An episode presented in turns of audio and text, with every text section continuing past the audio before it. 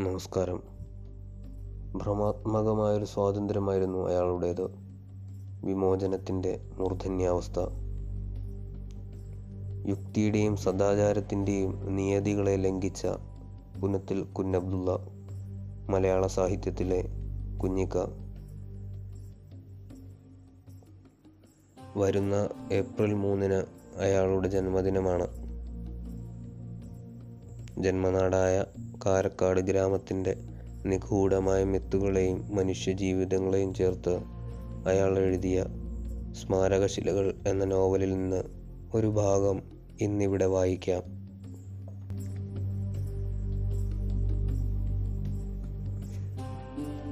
കോൽകളി മുറുകിയപ്പോൾ കുത്തിയറാത്തീപിന്റെ ആളുകൾ കോലായിലെ തിണ്ണയിൽ ഒരുമിച്ച് കൂടി.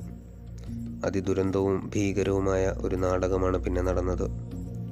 കുത്തിയ റാത്തീബിന് പാറക്കടവിൽ നിന്നും വന്ന റാത്തീബ് വിദഗ്ധന്മാർ കാവ കുടിച്ച ശേഷം റാത്തീബ് ഓതാൻ തുടങ്ങി. അവർ പത്ത് പതിനൊന്ന് പേരുണ്ടായിരുന്നു.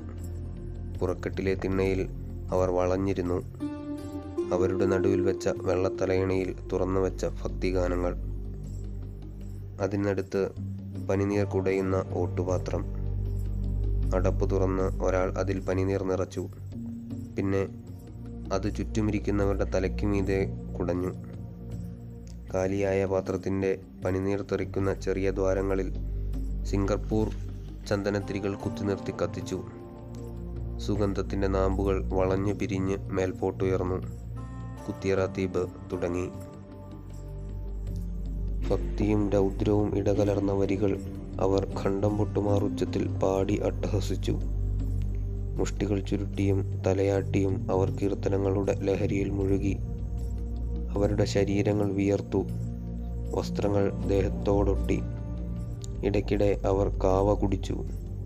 അവരുടെ കണ്ണുകളിൽ ധൈര്യം മാത്രം നിഴലിച്ചു. ആദ്യത്തെയാൾ ഖടാരയൂരി. യാ മുഹിയുദ്ദീൻ എന്നലറി വിളിച്ചുകൊണ്ട് ഒരു കുത്ത്. സ്വന്തം വയറ്റത്ത് തന്നെ കടാരി വലിച്ചൂരിയപ്പോൾ ചോര തെറിച്ചു. പക്ഷേ ഒരു നിമിഷം അയാൾ എന്തോ ചൊല്ലി കുത്തിയ സ്ഥലത്തൊന്ന് തടവി. പെട്ടെന്ന് മുറികൂടി. അവിടെ ഒരു പോറൽ പോലുമില്ലാതായി. റാത്തീബിന്റെ കരുത്തുകൂടി കീർത്തനങ്ങൾക്കിടയിൽ കടാരി പലയിടങ്ങളിലും അവർ കുത്തിയിറക്കി. പിന്നെ മുറി കൂട്ടി അവസാനമായിരുന്നു ഭയാനകമായ കാഴ്ച. റാത്തീബ് വിദഗ്ധൻ യാ ഷെയ്ഹ എന്ന് പറഞ്ഞുകൊണ്ട് കഴുത്ത് മേലോട്ടുയർത്തി ഒരു ലാഘവത്തോടെ കടാരി കണ്ണിലേക്ക് ചലിപ്പിച്ചു. തേങ്ങ പൂളുന്നത് പോലെ എന്തോ പൂണ്ടെടുത്തു.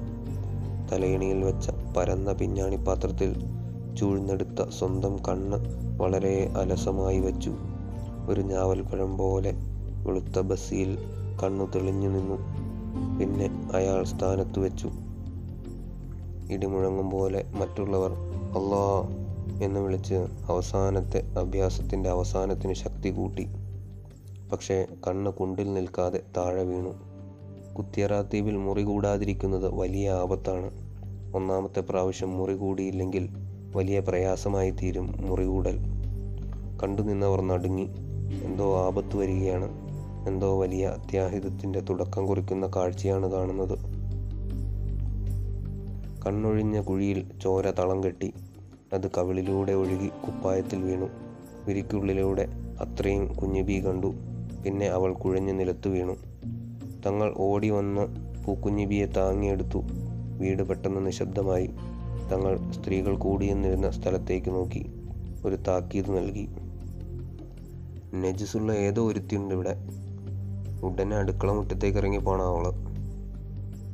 ആരും മുറ്റത്തിറങ്ങി പോകാത്തപ്പോൾ തങ്ങൾക്ക് കലിയിളകി ഉടുതുണി കൈക്ക് ഞാൻ സകലത്തിന്റെയും പെണ്ണുങ്ങൾ നടുങ്ങി.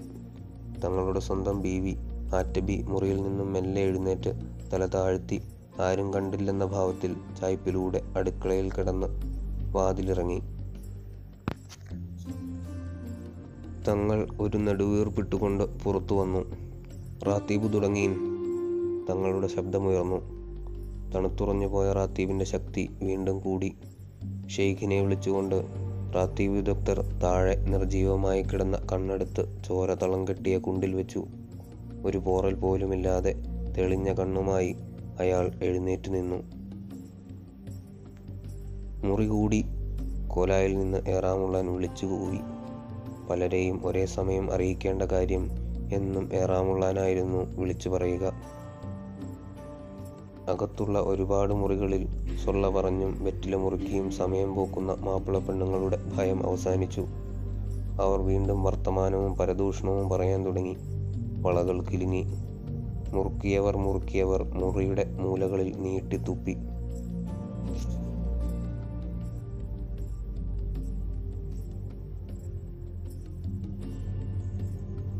പോഡ്കാസ്റ്റിന്റെ ഈ ലക്കം ഇവിടെ അവസാനിക്കുന്നു.